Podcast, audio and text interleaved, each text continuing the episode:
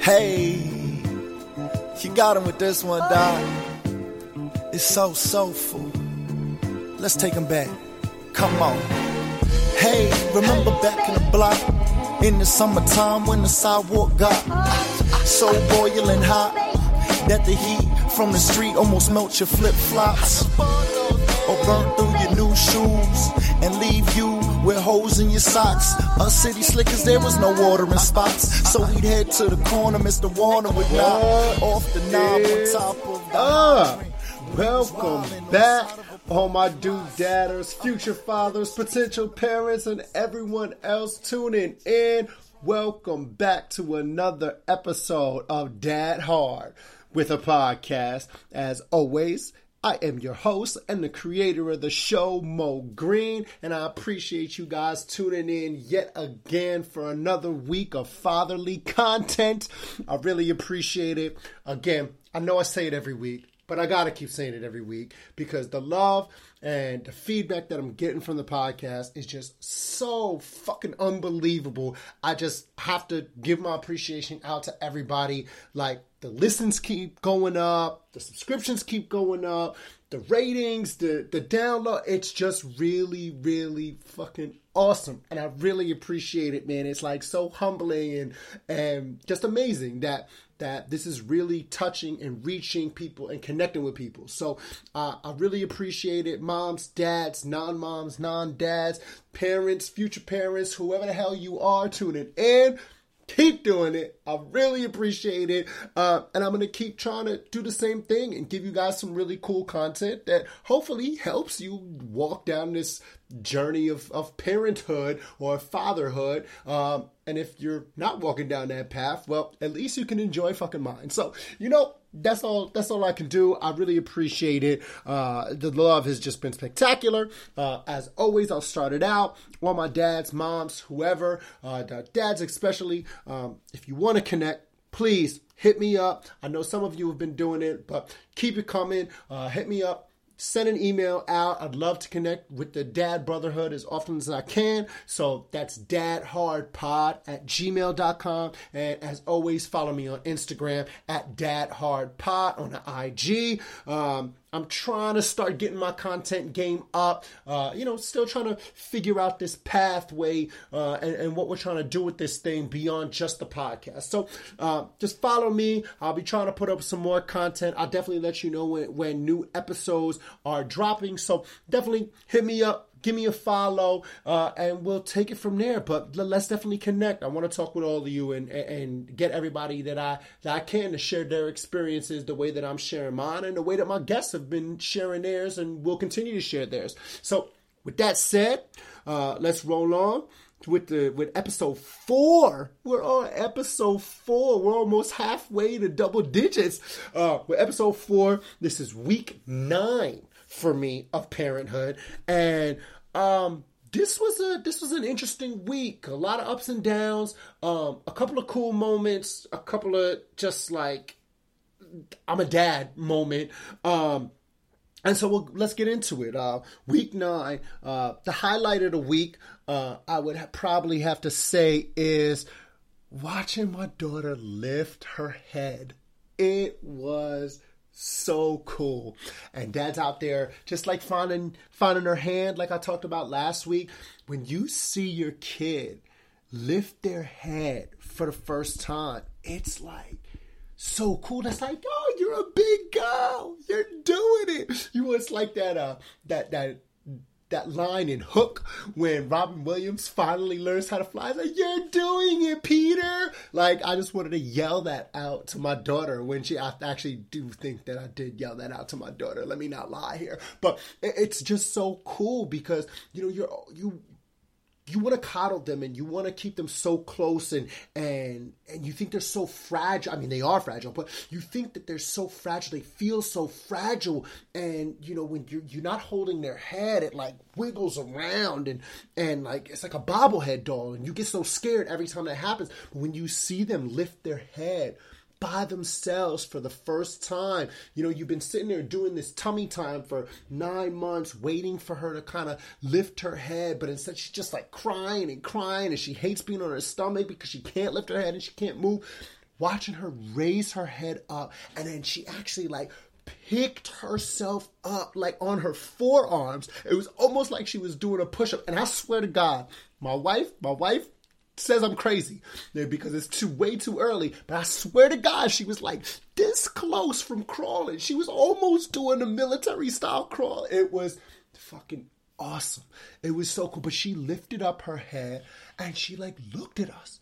And then again, uh, we were sitting on the couch. That was on her, like her tummy time mat when she did it for the first time. But then again, we are sitting on the couch, and I don't know if I was like in the kitchen or like cleaning up something, whatever. But I hear my wife call me from the other room, and I run out, and my my daughter is laying on my wife's chest and she's lifting her head up like and pushing herself up with her arms on my wife's chest looking at my wife in the face. And I was like, that's incredible. But God damn it, why couldn't that be me? Why couldn't she lift herself up and look at me in the face? Why'd it have to be you? Why's it always have to be the mom? I felt so left out, but it was just still a, such a cool moment.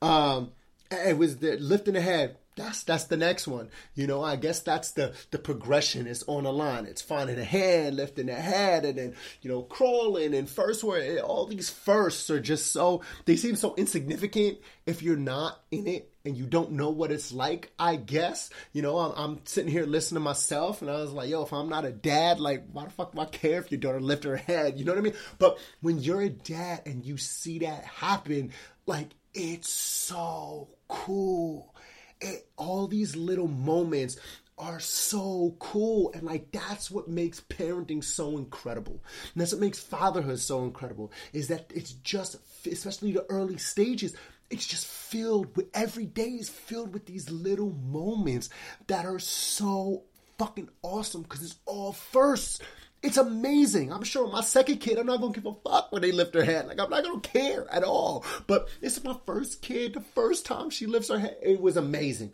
Um, the uh, the other thing that happened this week, we took her to her two month doctor's appointment, and that was an interesting experience. That was it was definitely interesting.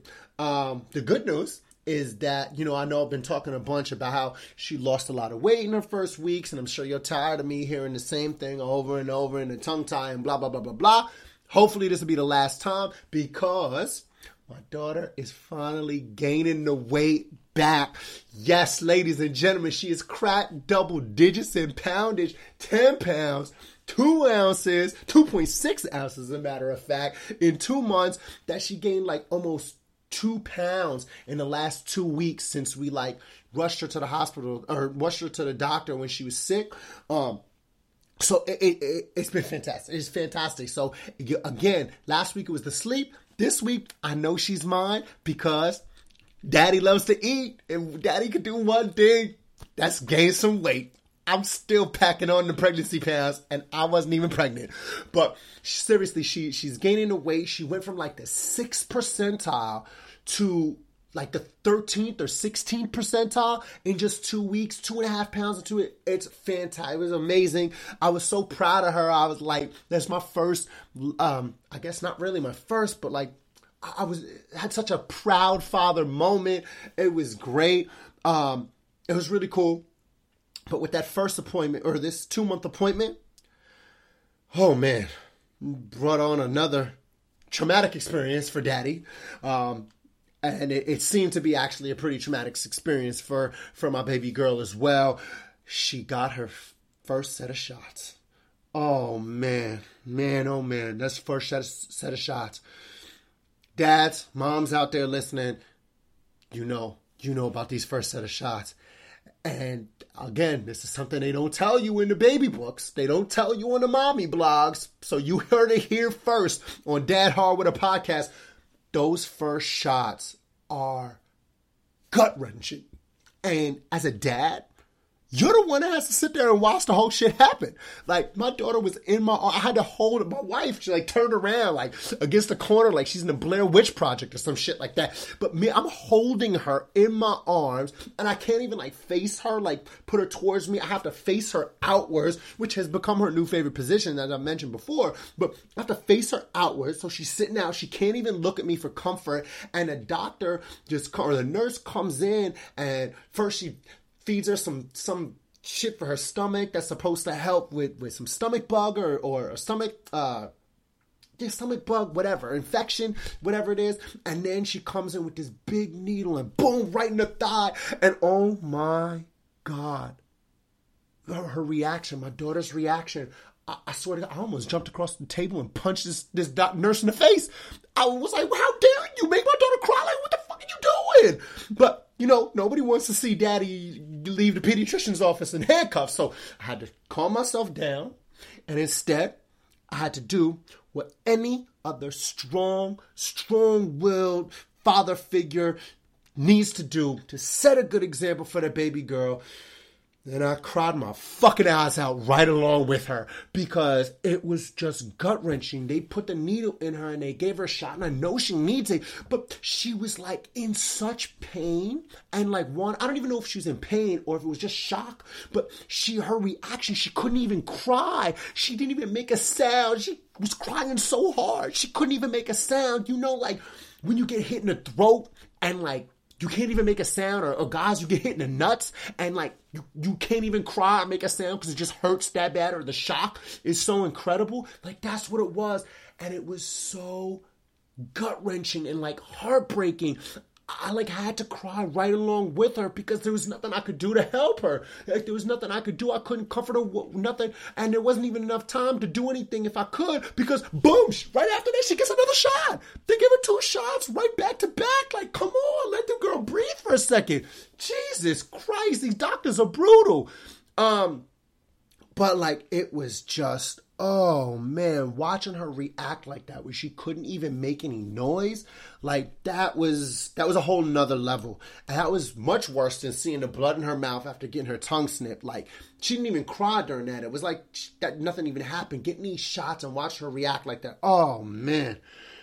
Truly, truly heartbreaking. But she's got her shots. So now me and my wife are a little bit more comfortable taking her places. We took her out a bunch this past weekend. She met a lot of people. She was around a couple of kids. Now we can like appease my mother and her mother, and now family can come in and they can all meet her and hold her and do the whole thing. Me and my wife was out the other night at a birthday, our neighbor's birthday party, and we didn't even touch our baby.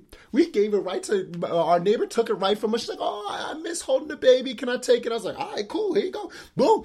The whole night, we're there three hours. Mommy and daddy get drunk off wine, and the neighbors are just holding the baby. It was fantastic. I wish I could get her shots every day. Not really, but I'm just saying, now for a little bit of ease, you know. So, family, if you're listening, let's get a weekend. Come on down. You can see the baby. You can hold the baby. You can touch the baby. You kiss the baby. Do the whole thing. It's got some shots now. Got some Im- immunities in it. You know what I mean? So mommy and daddy are a little are a little bit less crazy than we were these last couple weeks. Um, but what was a little bit interesting, and um, dads and, and other parents out there that are listening, I, I, would really appreciate if you could could write in and, and, and, hit me up on this one to see if you had the same experience.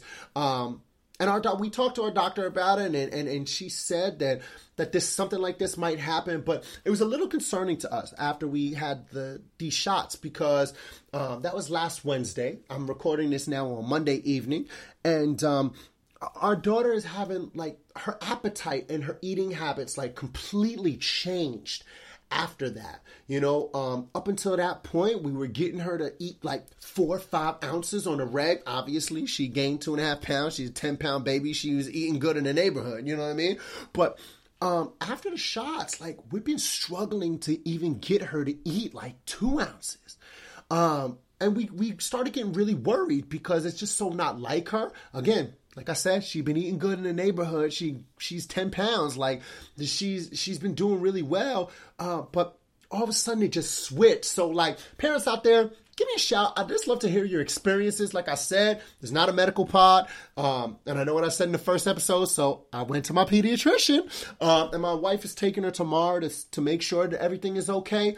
Um, but I'd love to get your experiences. Um, so so shoot them over to me if you had similar experiences with, with getting these first round of shots and, and changing the, the eating habits of your child. Uh, dadhardpod at gmail.com or send me a message on Instagram at dadhardpod.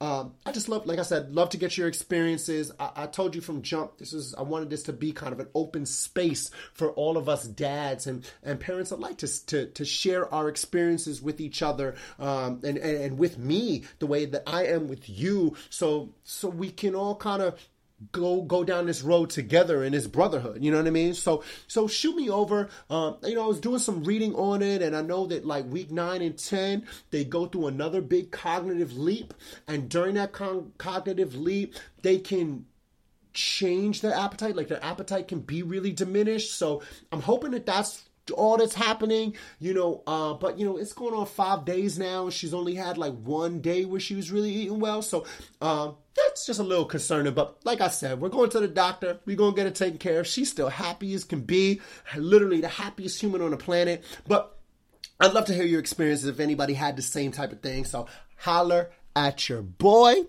Um, the last thing that I had in, in week nine was uh, was was a really big milestone because it was my first birthday as a, as a father uh, and as a parent. And, and that was really cool uh, because I got probably one of the coolest and definitely the, the cutest daughter daddy gifts um, ever made. And that was a cool little t two t-shirts two of them double time double trouble double the fun. Um, two t-shirts with my daughter's footprints on them and then her initials like stitched in one on the arm one on the neckline. Oh man. It was just the cutest most it was the best one of the best gifts i ever got honestly. Um, and uh, and that was really cool to to to uh, my best friend texted me and he had happy birthday and he was like yo first birthday as a parent it must be wild. And you know what? It really was. You know like because you know my birthday wasn't about me anymore. It was about her. I didn't do nothing I didn't do. I went out to a movie for a couple of hours with, with my wife and, and my brother-in-law and his girlfriend, um, because I just wanted to be with the baby. We spent the whole day with the baby, walking around. Went to a restaurant. You know, had some ice cream. Uh, you know, it was it was. She couldn't have any ice cream, obviously, but you know, I, Daddy had some ice cream, and uh, it's my birthday. Fuck it. You know, I told you I'm gonna gain weight. What do you want from me? Anyway it was cool. It was just a really cool experience. It's a really like transformative experience for me that that it's no longer birthdays don't really matter. You know what I mean? I was always kind of a big birthday dude, but this year I just wasn't a, a birthday dude. It was very introspective. I, I, I it was a cool, it was really cool experience. But that T-shirt, oh man, I'm telling you, dads out there, listen up. If you want to win some serious dad points and even more husband points or partner points if your partner or baby mama or wife, whatever she may be, if her birthday is coming up and it's her first birthday as a parent, go out, get something that she loves to wear, go take it to your local Michaels or some other type of craft spot, bring your baby with you, and get the footprints and handprints on a piece of clothing for her. Now, let's be clear. Don't take a piece of clothing out of her closet make sure you get her a new piece of clothing. Because if you take her dress that she had just bought to wear to go take the baby to meet the rest of her family next week, and you put some fucking footprints and handprints on it in black ink, she's gonna cut your head off. So don't do that. Get some new shit. You know what I mean? Whether it's just a nightgown or, or a comfortable, you know, crop top belly tee, if that's what she's into, or, you know, a cute t shirt, a white t shirt, black t shirt, whatever. But, but do that it is a phenomenal gift to get. Um, I know from experience, it was fantastic. I wore I wore mine all day. I wore it to the movie. I wore it to all day to lunch when we was out. It was like I wore it with pride because I had a piece of my daughter like on my body. It's crazy. Um, but that's week nine in a nutshell. I won't I won't go too long into it. Trying to cut these first segments down, uh, but we do have another segment, and so coming up after the break, we have a really cool guest who is not just a friend of mine. Is not just I'm not just bringing on my friends, people. I promise you. Um, he's actually a, a, a fellow Father Podder out there, uh, and the creator and host of 100% Dad. His name's Townsend Russell. Uh, he's a super interesting dude. His view on father, he's like eight years ahead of me on a fatherhood train, but like his view on, on fatherhood is super inspirational, um, and, and has been a really nice guiding light to me as I've been going down. He's, he's one of these podcasts and, and content creators that I've found is really kind of helped me guide down and, and, and decide what I wanted to be as a father. So, you know, I'll have him coming on the show. It's fantastic. We linked up to, on Instagram. The power of social media is fantastic. Uh, so keep it locked and stay tuned. I got Townsend Russell coming up on the other side, and I will catch you on the rebound. Holler at your boy. Amazing. Yeah. I love you too, baby. I know, I know. Come on. Uh, that's what she telling me, and so I'm telling him the same thing, like we both speaking in synonyms. But she don't know I'm lying. I swear to God, I'm trying to be positive, calm, faithful, and honest. God damn it, I done done it again. Fell in love with another one, rummaging in. I was just up in the club and I done bumped in the mist. Never in my days of thugging would I thought I'd done this. I spilled a cup, so I said, Hi, beautiful. I'm sorry about that, boo. Can I fill you up? We headed to the bar and we started to talk. Oh yeah, I was into it, digging her. Come to think of it, an hour later I was love drunk and sticking. The pussy was magnificent, all the condoms was ripped shit. Remember back in the days before you got blazed and lost in the haze. Remember back in the times when being just a kid was fun. Right, right. Remember back in the days before you had brains or cared about your ways. Remember back in the times when being just a kid was fun. Right, right. Ha. Remember the sandbox, little league ball, felt like the sand And welcome back to Dad Hard with a podcast. As usual, you know, after that musical break, it's the guest segment, and I got a very special guest coming on the show. Um, today, he is actually another dad that also has a podcast. Uh, you know, it's like kindred spirits over here or whatever. Um, but so I'm introducing Townsend Russell. He is the host of the podcast 100% Dad. And I wanted to kind of sit down with him to see what his thoughts were about, you know, doing a podcast, why he decided to start it. I know why I did it, but, you know, I'm always interested to find out why different dads do the things that they do. And in this case, we're kind of doing the same thing. We have a little bit of different angles, but I wanted to reach out to him, wanted to bring him on the show and, and have him discuss his needs and his thoughts, why he thought a, a podcast for dads was needed. So, Townsend, you there? I'm here. Excellent. Nice to have you on the show. Thank you for giving me the time. I really appreciate it.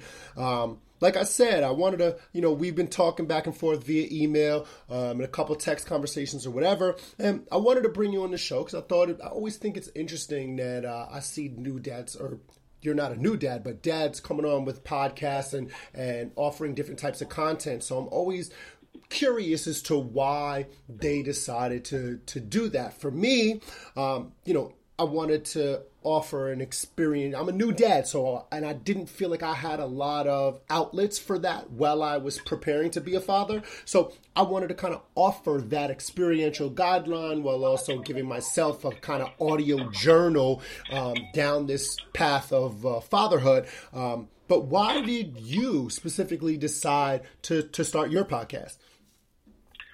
So the podcast is actually a vessel of uh, of, our content. So I, I never went out to start a podcast. I went out to start putting out content.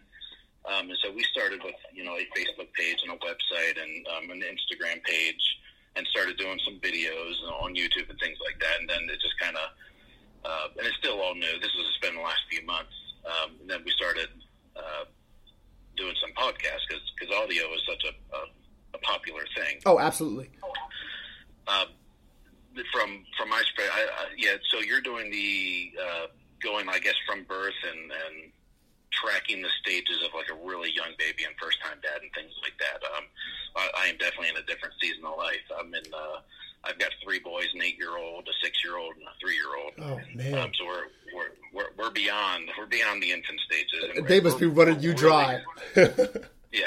Well, and, and we're really getting to like a super fun stage to where all the kids can be involved, and we can go out and do you know boy and man stuff, and and we're starting to get um, into hunting together and things like that. Oh, that's so cool. it's, you know, we we can go to arcades and have a lot of fun.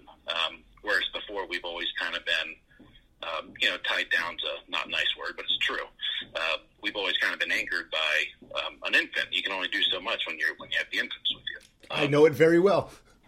Yeah, so so we're we're getting to that stage to where we have no new babies coming, and um, and that's where we've really been for eight years. It's it's been constant diapers and constant um, sleep schedules and feeding schedules, and and working around that. Now we're starting to really uh, enjoy the fun that comes with uh, not having babies.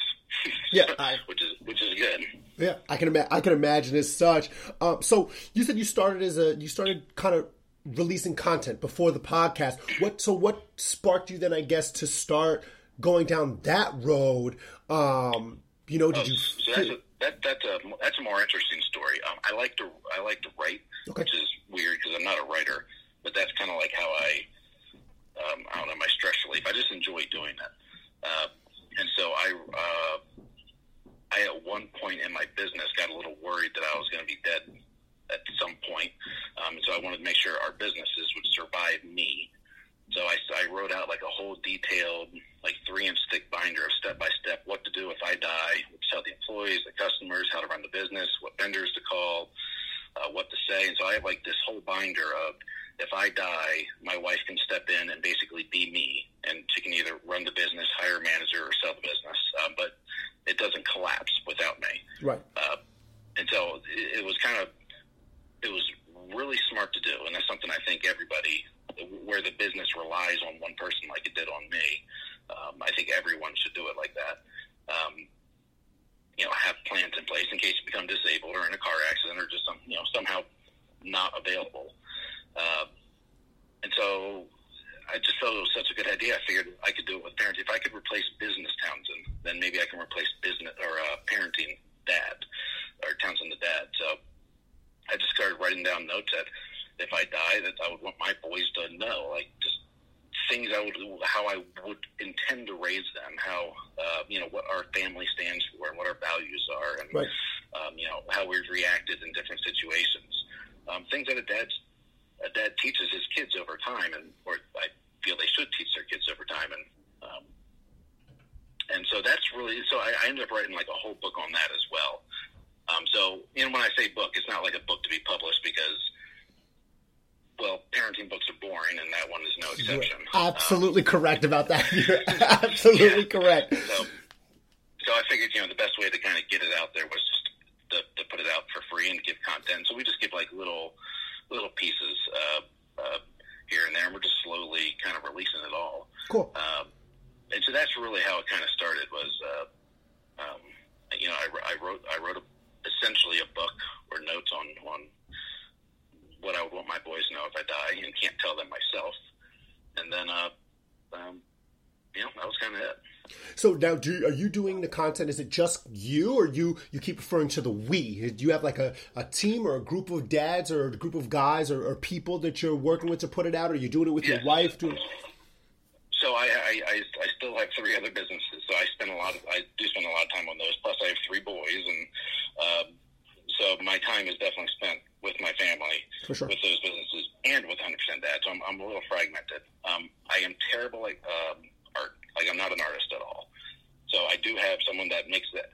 So I tell them basically what I want, and then they make graphics around it. So I can't do graphics. Um, Irene is great at graphics, so she does the graphics. Um, we have a girl, uh, Lindsay, and she's really our our website and social media person. We just hired her on about um, a month or two ago, Oh, and cool. she is she decides like when we should release and what should, we should release, and um, she's doing so. Like if you go to our Instagram page now, uh, you'll notice. Uh, if you go back and look at our postings, it looks a lot better aesthetically now than it did a month ago, where it was all kind of like the same aesthetics to it. Gotcha. And so she's very talented in those aspects. But so um, the content is still 100% me. Every word is still me. Uh, uh, but they kind of create the graphics around it and uh, the aesthetics and the, the timing of how to put it out and things like that. Um, some of the comments and uh, like if you communicate via message. That's sometimes me. It's sometimes Lindsay. Um, if it's complicated at all, or Lindsay just doesn't know how to answer it, she'll she'll send me a message, and we stay in uh, daily communication on that kind of stuff. Gotcha. Cool. I mean, it's a great. I mean, it's a great concept to. I mean, I, I really. The reason why I started my podcast, going along with what you, what you said about the books being boring, right, is that you know, there's just not a lot of like cool or like entertaining content that's out there for dads specifically. There's a million Instagram pages and Twitters and Facebook groups and all that stuff for moms, but like there's this real void when it comes to the same thing for dads. And i think that's really necessary. I really love what, what, what you're doing um, as far as like generating that content for dads. And and just speaking of that that content what what's like the overall message that you're trying to get across to uh, to your followers or the audience with with your content? Because i feel like from listening to the podcast and stuff like that um, it's a it's a different message than what what i'm i'm coming with but an important very important message nonetheless and i really dig it. So why don't you talk about that yeah. for a little bit? You, you, you hit it, you hit the nail on the head. Um, there's not a lot of content out there, and there's either two reasons for that: is just because either we're not putting it out, or we've been kind of encouraged not to put it out, or because we're all making a giant mistake, and there's no dads that want to listen to it, and then all this is going to fail anyway. So one one of those two things. Well, we uh, might be making the, giant mistakes anyway, even if we are putting content out. But you know, at least we're letting yeah. people know that we're making those mistakes. That's true. The, now the the interesting thing about it is when you think of a mom, um, you think of um, a very capable person.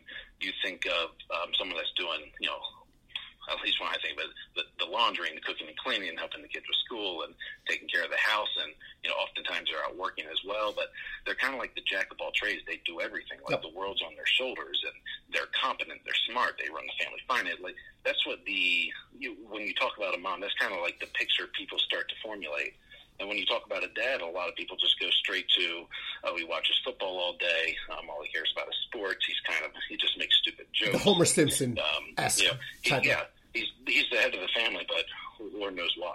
Right. Um, you know, and that and that whole general perspective just kind of drives me crazy. And it's been so pushed and ingrained, and it's in popular culture, like you said, Homer Simpson, and, and I mean, just most TV shows make dad the butt of the joke. Whereas you go back to like the 50s, you know, dad was the, um, you know, the leader and the, the anchor of the family and, and like a true patriarch. Yeah. Um, and now he's just, he's, he's the punchline. Yeah. So I, I would really like to see that narrative change. Um, you know, I would like the dads that have um, gotten soft and are and are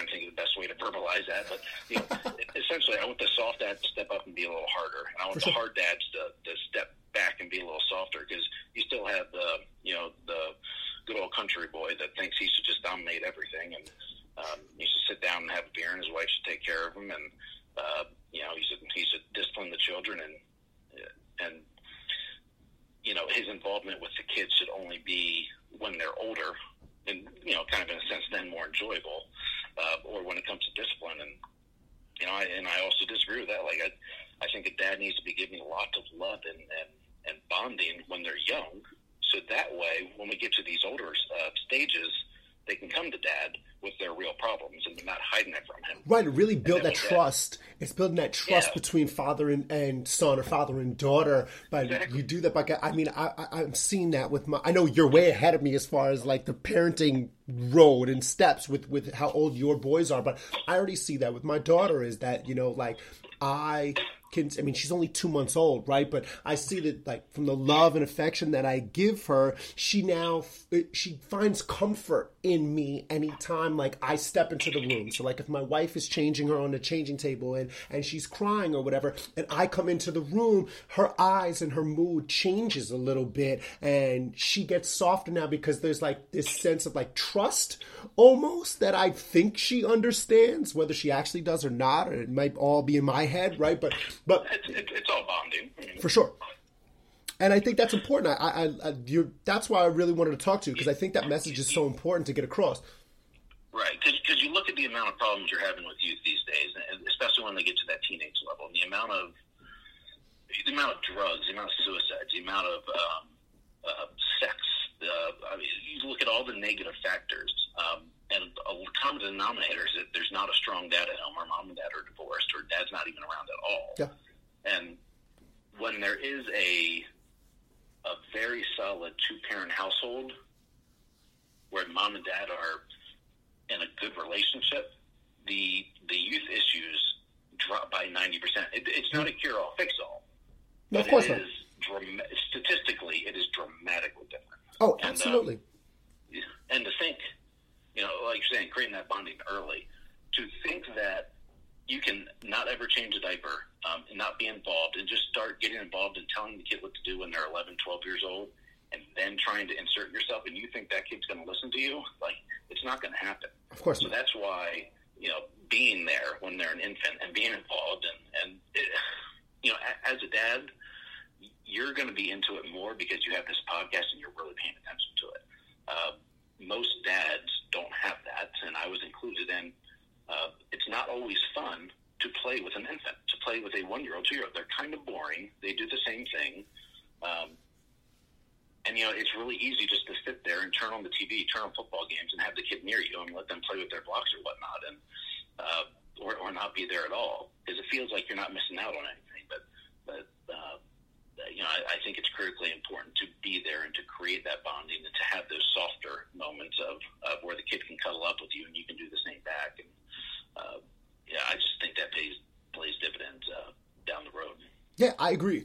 I agree 100%. I mean, like I said, I, I'm seeing it even now with my eight week old. And, you know, my wife always, it's funny that you bring up the, you know, just sit down and watch TV because they get boring. You know, my, my wife keeps me in check a little bit, you know, like I have a podcast, but I'm not like a perfect dad. Like sometimes it does. It gets a little bit, it gets a little bit redundant in that they're just kind of lying around and just looking around and doing stuff. So, you know, there are times where like I want to be like, okay, she doesn't necessarily want to be like sitting on me anymore, or she's just lying here. You know what? Let me put her in her swing. She could, and my wife keeps me in check. She's like, she's like, oh, you're just gonna pawn her off on the swing. You're just gonna put her down like that. You don't want to hang out at the bottom of that. I'm like, whoa, you know what? I was like, you're right. Like, let me just keep her. Let me turn her around. Let me do some stuff. Let me take her into her room. Let me, um, you know, let play with her on her like tummy time mat or whatever like that.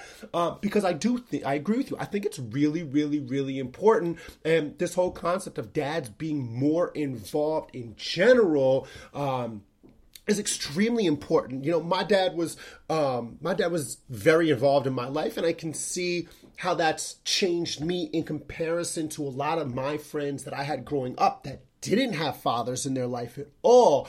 You know, um, and my dad actually was able to step into that role for them a lot of times, and I saw the the dividends that paid for me, but also for like my friends that didn't have that role, and they looked to my dad to do that, and like I, I kind of want to emulate that because I think it's very, very, very important, and, and I, I agree with you on that front. Um, there's just a different experience and a different way that you evolve and you mature and you grow when you do have that fatherly experience whether you're a son or a daughter and you have that fatherly connection from jump i think it, it, it just makes a world of difference you know and something to think about. It, you know, as adults, um, our our minds will think that quality time um, is more important than quantity of time. And as adults, that's normal. You know, your relationship with your wife, that's normal. You want the time to be quality, not necessarily quantity. for sure Um, I think with children, um, it's the opposite. You Yeah. want quantity. Yeah. Like uh, the, the, having them every other weekend and doing lots of fun stuff uh, is is less good than being there day in and day out all the time and just eating breakfast, lunch, and dinner with them and, and having normal conversation than every other weekend, you know, going to the theme park or whatever it is. Uh, right quantity quantity over quality when they're younger, and then that that needs to shift. I think later to be more quality time, of course. Uh, sure uh, but I think I think a lot of dads, because either the position they're, they're in, and it's not the popular thing to say, but um, they feel that quality is more important than quantity. Uh, and I think at a young young stage, that's a that's a big mistake. Yeah, well, you, you because at, at a young stage they're not remembering the moments yet, right? You know what I mean? Until you get to be two, three. I mean, two is even young, but until you get to be three, four, five, six, you're not really remembering these like quality moments, for lack of a better term. You, but you do remember that your dad or your parent was always there. So I agree with right. I, I, very and much agree that, with you on that. It, it's that presence, it's that stability, it's that um, it's that he's always there. Um, that's the important factor. Less, yeah. than memories, because I mean, some of those things are going to be super memorable. Um, but when you're talking about grooming a human being, um, a stable environment is is is is very important. Like it makes a difference uh, throughout the scope of their lives. 100%. And you being there all the time um, is creates that stable environment. I agree 100%. I mean, I can, again, I, I, hate to keep relaying it back to me, but like, you know, I see that, well, I sleep next to, we still have my daughter in, in the bassinet in our bedroom, right? And I sleep next to it because my wife is like, if I sleep next to it, I'm going to be going crazy and think every, all the time, is she breathing? Is she not breathing? If I don't hear her, every sound she's going to, so I sleep next to the bassinet. But now I, I mean, needless to say, I am now doing that all the time. Like I don't sleep at night because every time I hear her, I'm like, "What's something wrong?" If I don't hear her, I'm like, "Is something wrong?" But um, I can see that she now, ex- my daughter expects me to be there next to her every time that I lie her down or put her. So when I put her down for a nap and like I try to like leave the room, she's like looking like, wait, you're not staying here? You're not going to be right here with me or whatever. Or when I wake her up in the morning to right. she's so happy to know that I'm there waking her up. She like expects to to it's see comforting. me. Like, absolutely. Now you also now you also need to wean her off that eventually. Oh well, I, I you know, a, of course, a four, five, six year old not able to sleep in their own room. Um, you're also in your first, so we did that same thing with our first child. And when you start getting second, third, um, that outside of the first few weeks, um, that becomes less relevant. Then because you want to sleep so bad. Yeah. you're willing to put a three week old baby in their own room on the other side of the house. Yeah. Uh, because my gosh, you haven't slept in four years. and just anything you could, I mean, really, that's what it kind of comes down to. But, um, and I've got friends that it's a little strange, but they, their entire family sleeps in the same room. Uh, it, it, I could never do that. That's it works insane. for their family, and their, and their kids are still independent. So they're they're they're a unique family, and that's why I, I won't bash on anybody's parenting style because they're really good parents. Their kids are going to grow up to be fine and independent, but they have basically two like king size beds in their room in their master bedroom. All the kids sleep in one, and parents sleep in the other, and that's just the way they like to do it. And they're also a farming family, so they get up at like three a.m. and start their day. Okay. Uh, so it's it's you know and they go to bed at like six o'clock, like when it's still sunny outside. So they're just they're different. Um, you, know, you, might have to give me these guys' contacts. I might have to talk to this dad because that's a very interesting uh, way of life. So, so I now that would not be a normal scenario where I would say that's good for anybody um, because like the kids need the but but they they're good enough parents to where they introduce independence and, and for sure. Um, you know, and being on your own and, and things like that. Um, outside of that, it's just one of the quirky things that they do as a family, and they yeah. like it.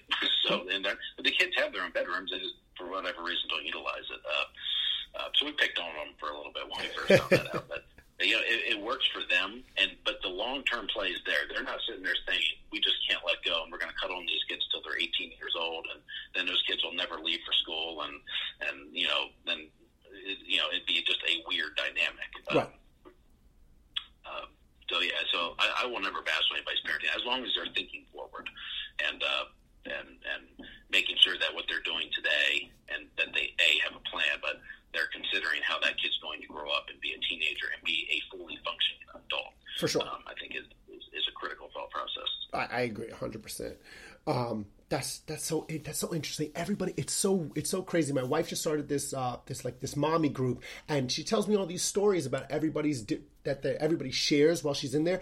It's so interesting how different everybody's like parenting style is and it's all about kind of parenting for what works for your family and that was like the concept that they learned in in the class this week um, but it's just so interesting to hear all these different ways that people are bringing up their children you think like you know going back to your example of like the 50s right everything was kind of cookie cutter. It was all the same. Every single child was raised the same. Every family kind of operated in the same way. It's very interesting to see how different, you know, people that are living in the same neighborhood or like next door to each other, they raise their kids completely, they've completely different styles of doing anything. It's so, it's so interesting to, to, to see that now. This, this, this story that you just mentioned kind of brought that brought that up in my head. Um, I know it's a little bit of a tangent, but you know, it, it's just so interesting that everybody has their own style, and uh, that's the cool thing about parenting, though, right? And, if, if, if, you do this podcast long enough, you'll learn you're going to get a ton of hate of, of people who just disagree with what you say. And same thing, if your wife's probably experienced in the in the mom blogs. I mean, the mom blogs, there's a ton of hate within. It's so crazy, um, really because, is. Because if you do something different and you say it and you think it's good for your family, um, and even if you say it in a way that uh, you know, hey, everyone can do their own thing, you be as delicate as you can about it. You're going to offend um, a solid amount of, of people. Um, it was so I'm starting to get to that stage where I'm just like, whatever. This is how I feel. Bring, bring the hate. I can take it. Yeah, for um, sure. I, I just I just don't don't care enough. And and there's enough people out there that like what I'm saying that um, that I I don't know. I guess uh, uh, I'm okay with it. But truth be told, even if nobody liked what I was saying, I'd still say it Yeah. because it, it's how I genuinely feel and how I want my kids to be raised. And so, uh, uh, and them to hopefully raise their kids in, in, in that same so or similar format. So For sure, and and that's why and that's why you're you're delivering all this content because as, as content creators, we can't really think about what everybody else is saying. We're doing what's honest to us and what's true to us. You know what I mean?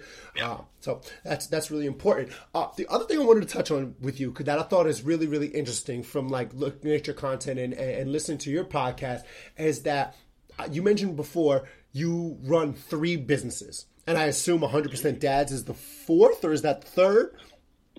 yeah, technically, yeah, yeah. It's it's hard to call it a business. It's more of a hobby right Sure. now. But um, it's just it's sucking cash and it's never going to generate cash. Uh, so it's like a fourth kid, then I guess. It, it is, um, in a sense, and, um, and all businesses um, are kind of like your kid. I mean, it, it takes so much effort to, to birth them and, and to raise them when they're little, and it really it's less fun, but then it becomes really enjoyable. For sure. Uh, and then there, there's always this kind of roller coaster ride of, um, you know, oh, we're going to die, and oh my gosh, this is great, and it happens about a hundred times a minute. Yeah. So it, it's I, I I genuinely enjoy it, and I, and I know having a business is not for everybody. No. Uh, yeah, a lot of people out there, you know, I see, I see this is getting off parenting completely, but like there's a lot of content being put out there, like start a business, start a business, like work for yourself, and it. I I think it's bad advice a lot of times. There's a lot of people that just cannot work for themselves. Hundred percent.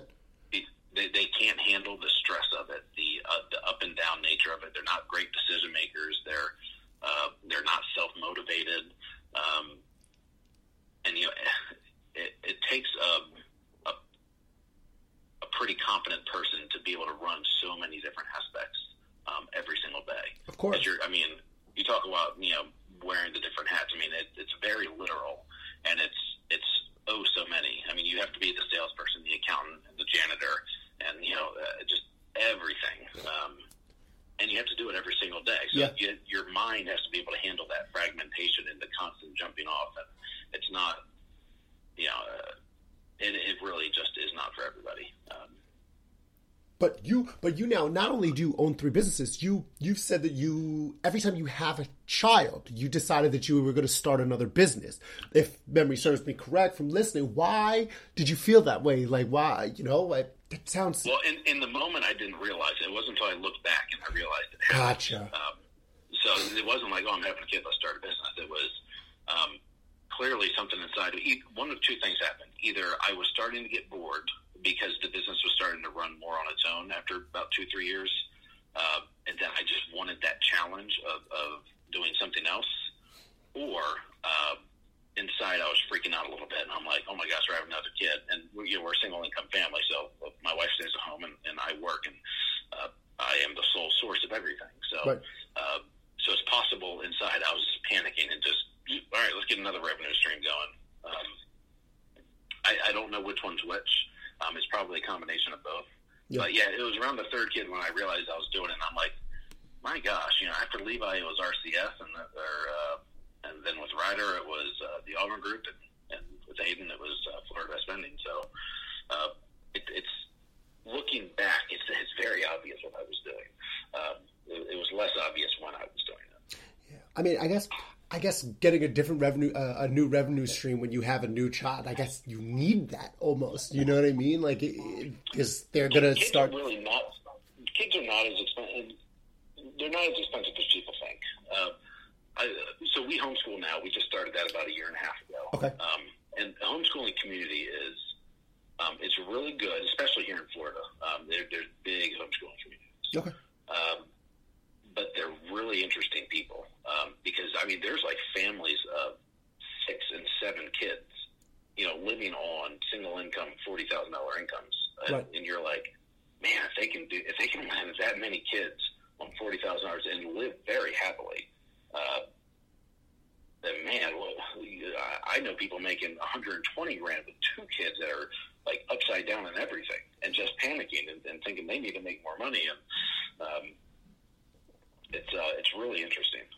That's it. So, but I didn't even I didn't even expect to get into this conversation. But talk to me a little bit more about the about this homeschooling thing. Um, I didn't realize that you did that. Um, how that experience? Why did you make that decision to to do that with your kids? How do you did, did you do that from jump, like starting with your eight year old, or um, has that changed for No. him? Or We we- just started, I think, about two years ago. Okay. Um, so it's well, well, they're relatively long, but we had him in a private school. okay, um, and, and we had the other. You know, Ryder was in like a three-year-old school, um, um, and that was you know that was like two or three days a week for like half the day, and, and Levi was it for five days a week, I think, in first grade.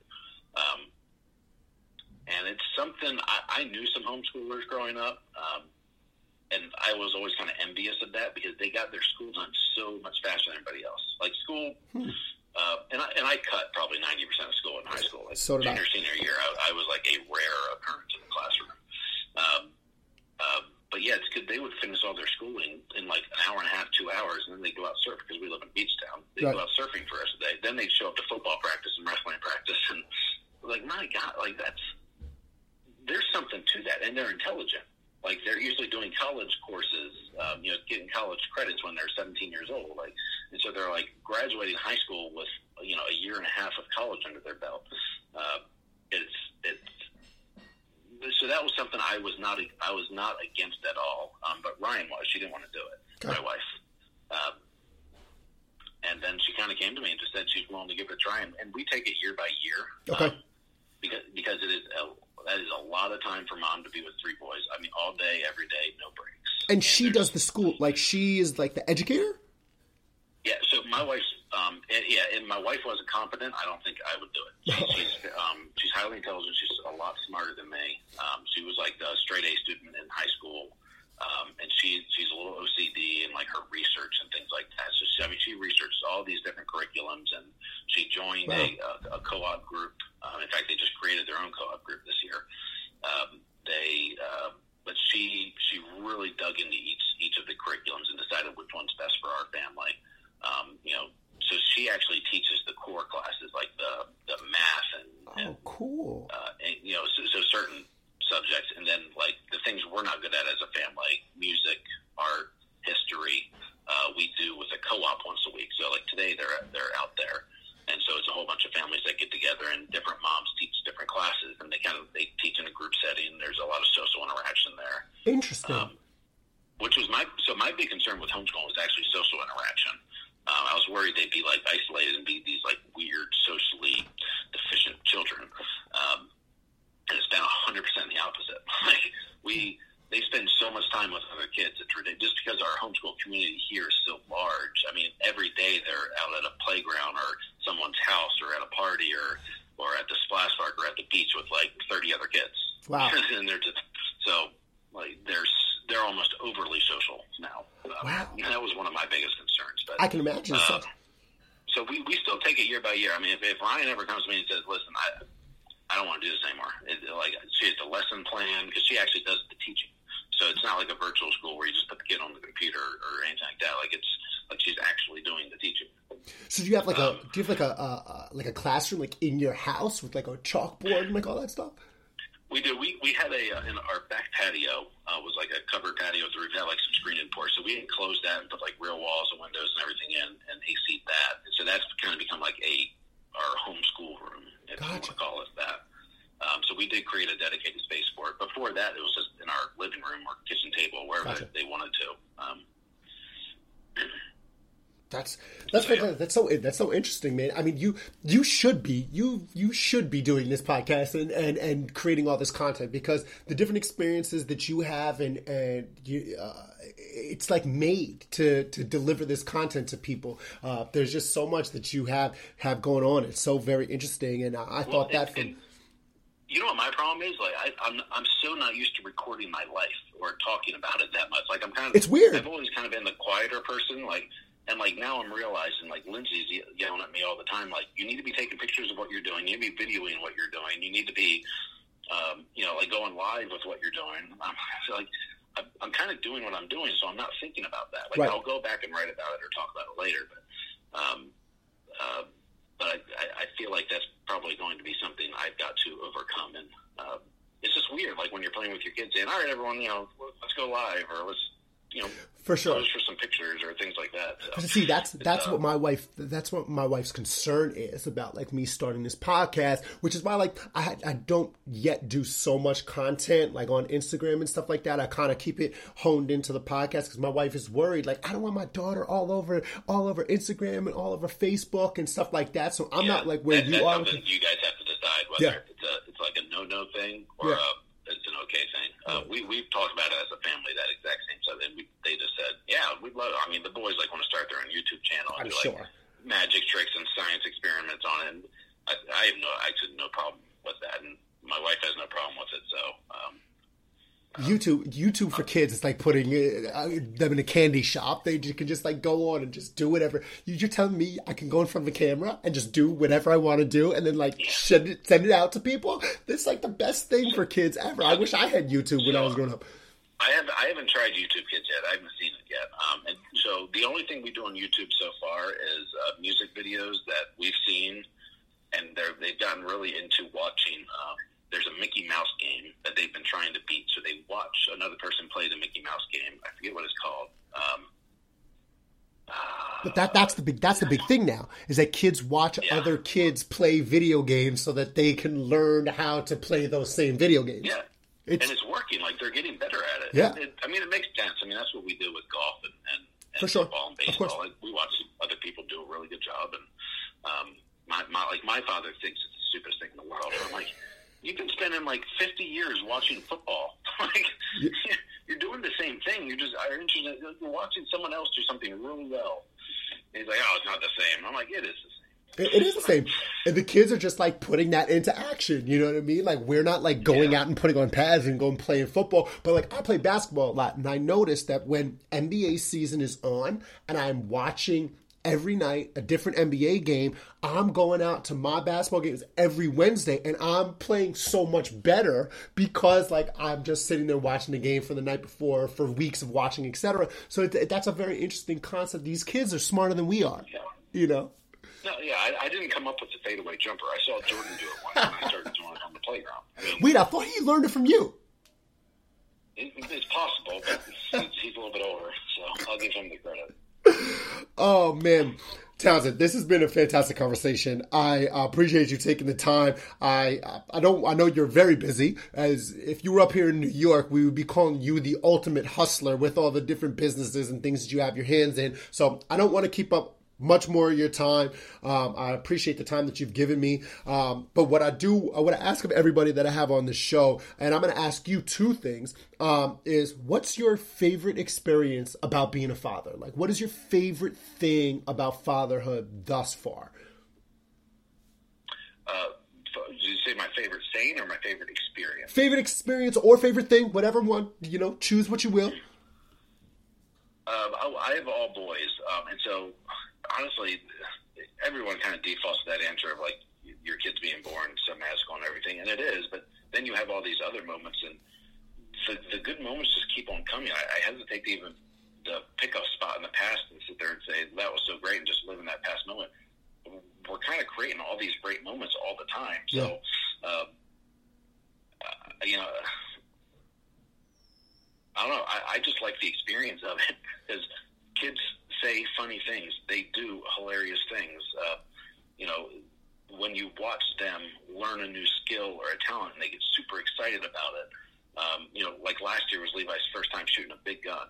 Um, and he shot it, but he was petrified. Like it took him probably three weeks before he would even pull that trigger, just because it scared him so much. And then like watching the light in his eyes and the excitement in his face that he overcame that challenge and can now do it, and now he gets no problem firing them.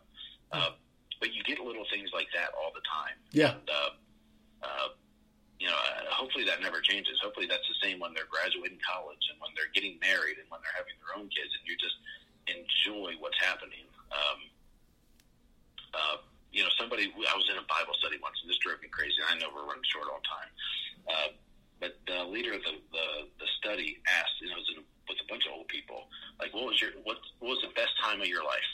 And so it's kind of a similar question here. And everyone was saying college, high school, this, that, like all these old times when they got married. Um, and it kind of came to me. I'm like, right now, like every single day is like so much fun, and like tom- I know tomorrow is going to be like better. Maybe there's some bad days thrown in there, but for the most part, like life is good. Are you Yeah, kidding me? I agree. Like, in the high school, I was living in my parents' house or at a friend's house for a while. Uh, you know, in college, I was broke. Like, yeah, I mean, yeah, like we went out partying sometimes, but like those were not the best times of our lives. And you know, then everyone kind of said, "Oh yeah, you're right." Like, I mean, you know, living in America in 2019 is just it, it's fantastic. There's lots of opportunity. Um, there's lots of fun. There's so much entertainment, and the kids growing up are just, you know, at, at least in my life, like we're we're not worried about uh, stupid things. Like we're we're just having fun. Yeah. Um, It's a great time. It's a great time to be raising kids. 2019 in America is the great time to be raising kids. I feel like um, there's never been more at our disposal. You know what I mean? Like everything is at our there's, fingertips. It's There's amazing. resources if you're struggling. There's support if you're struggling, and and, and when times are good, there's there's so much you can you can capitalize on. Absolutely. it's it's enjoyable. Absolutely. And then my last question to you, because you're a little bit further down, a lot bit further down the road than I am. One piece of advice you give me, I give me as a father. I'm a new father, eight weeks. You're eight years into it. So, what piece of advice you give me, and then you know, give any other new father that's out there listening. Yeah, uh, make sure you have your will in place and life insurance. Okay. Make make sure you're going to take care of your family if you die, um, and you're not leaving them in a lurch. Uh, and that doesn't mean you die of cancer. That means someone comes up on the sidewalk and hits you with a car while you're walking. Uh, make sure you have your will signed, done, notarized, and you can do a cheap one for like twenty bucks online. Uh, it takes so much pressure off your family, off your wife, um, off your kids, uh, just to have that stuff structured out and to, and to leave them uh, financially just not screwed. Um, so having life insurance and having will, um, I think as a father, that's you don't want to be remembered as a guy who died accidentally, however it happens, uh, but then left your family just completely screwed. Um, and, I, and I'm starting to see a lot of those stories pop up where uh, uh, families are just getting shattered and destroyed, and dad's legacy is just completely tarnished because he left him in such a bind. Well, with that said, I will be going online right now, and I will be doing that immediately. Good. Um, but again, thank you very much, Townsend, for uh, for for coming on and, and talking to us. It was such an insightful and great conversation. Um, tell them, tell everybody that's listening where they can catch your content, uh, the podcast, the, the Instagram, everything. Go ahead, do your plugs uh, before we go off. Yeah, 100%dad.com. That's 100% dad.com. You have to spell out percent because you can't do that in a URL. Um, we're on Instagram. Um, we're on Facebook. We're on YouTube. Uh, so there's there's a you can find us. or you can- Hopefully, you can Google 100% Dad and find us as well. But 100%dad.com. That that you, you can get everywhere from there. Awesome. Fantastic. Townsend, Russell, thank you again for coming on the show. I really appreciate it, and I will uh, I will talk to you soon, I hope. Yeah, we're gonna have you on ours. I think, right? Yes, indeed. Let's do this home and home, man. This is going to be fun. Perfect. All right. That's the end of the episode here. Um, Dad Hard with a podcast. Catch us next week. Until then, we're out. Peace. When being just a kid was fun. Right, right. Remember back in the days before you had brains or cared about your ways. Care about nothing back Remember back in the times when being just a kid was fun. Right, right. Ain't that the truth, man? Wish I could go back being a little kid again, man. Yes, I do. Remember them good times. Everything was free spirit and all that. Talking the playground. You was playing on the monkey balls or whatever. Sprinklers, hydrants going off in the street in the summertime. That home cooking. Can't beat that, man. You remember.